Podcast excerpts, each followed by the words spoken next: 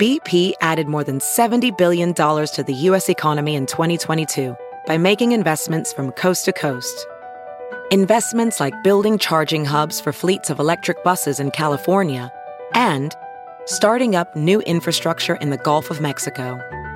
It's and, not or. See what doing both means for energy nationwide at bp.com slash investing in America. It's Merriam-Webster's Word of the Day for June 24th.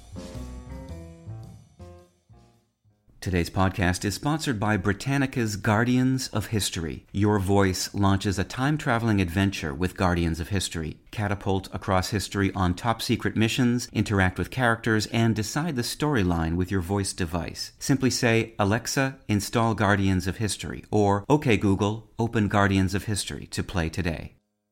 Today's word is contraption, spelled C O N T R A P T I O N. Contraption is a noun that means a device or gadget.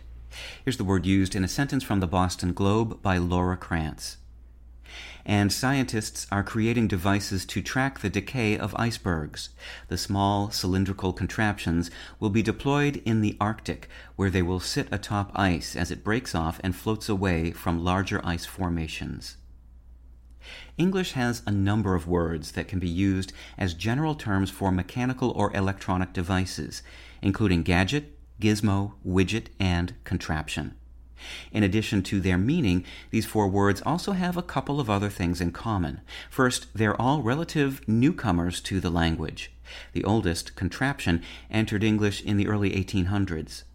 Second, the origins of all four are a bit of a mystery.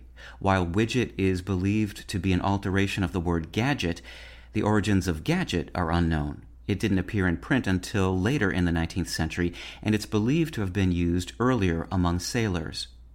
Gizmo sprang into American English in the mid 20th century from origins unknown.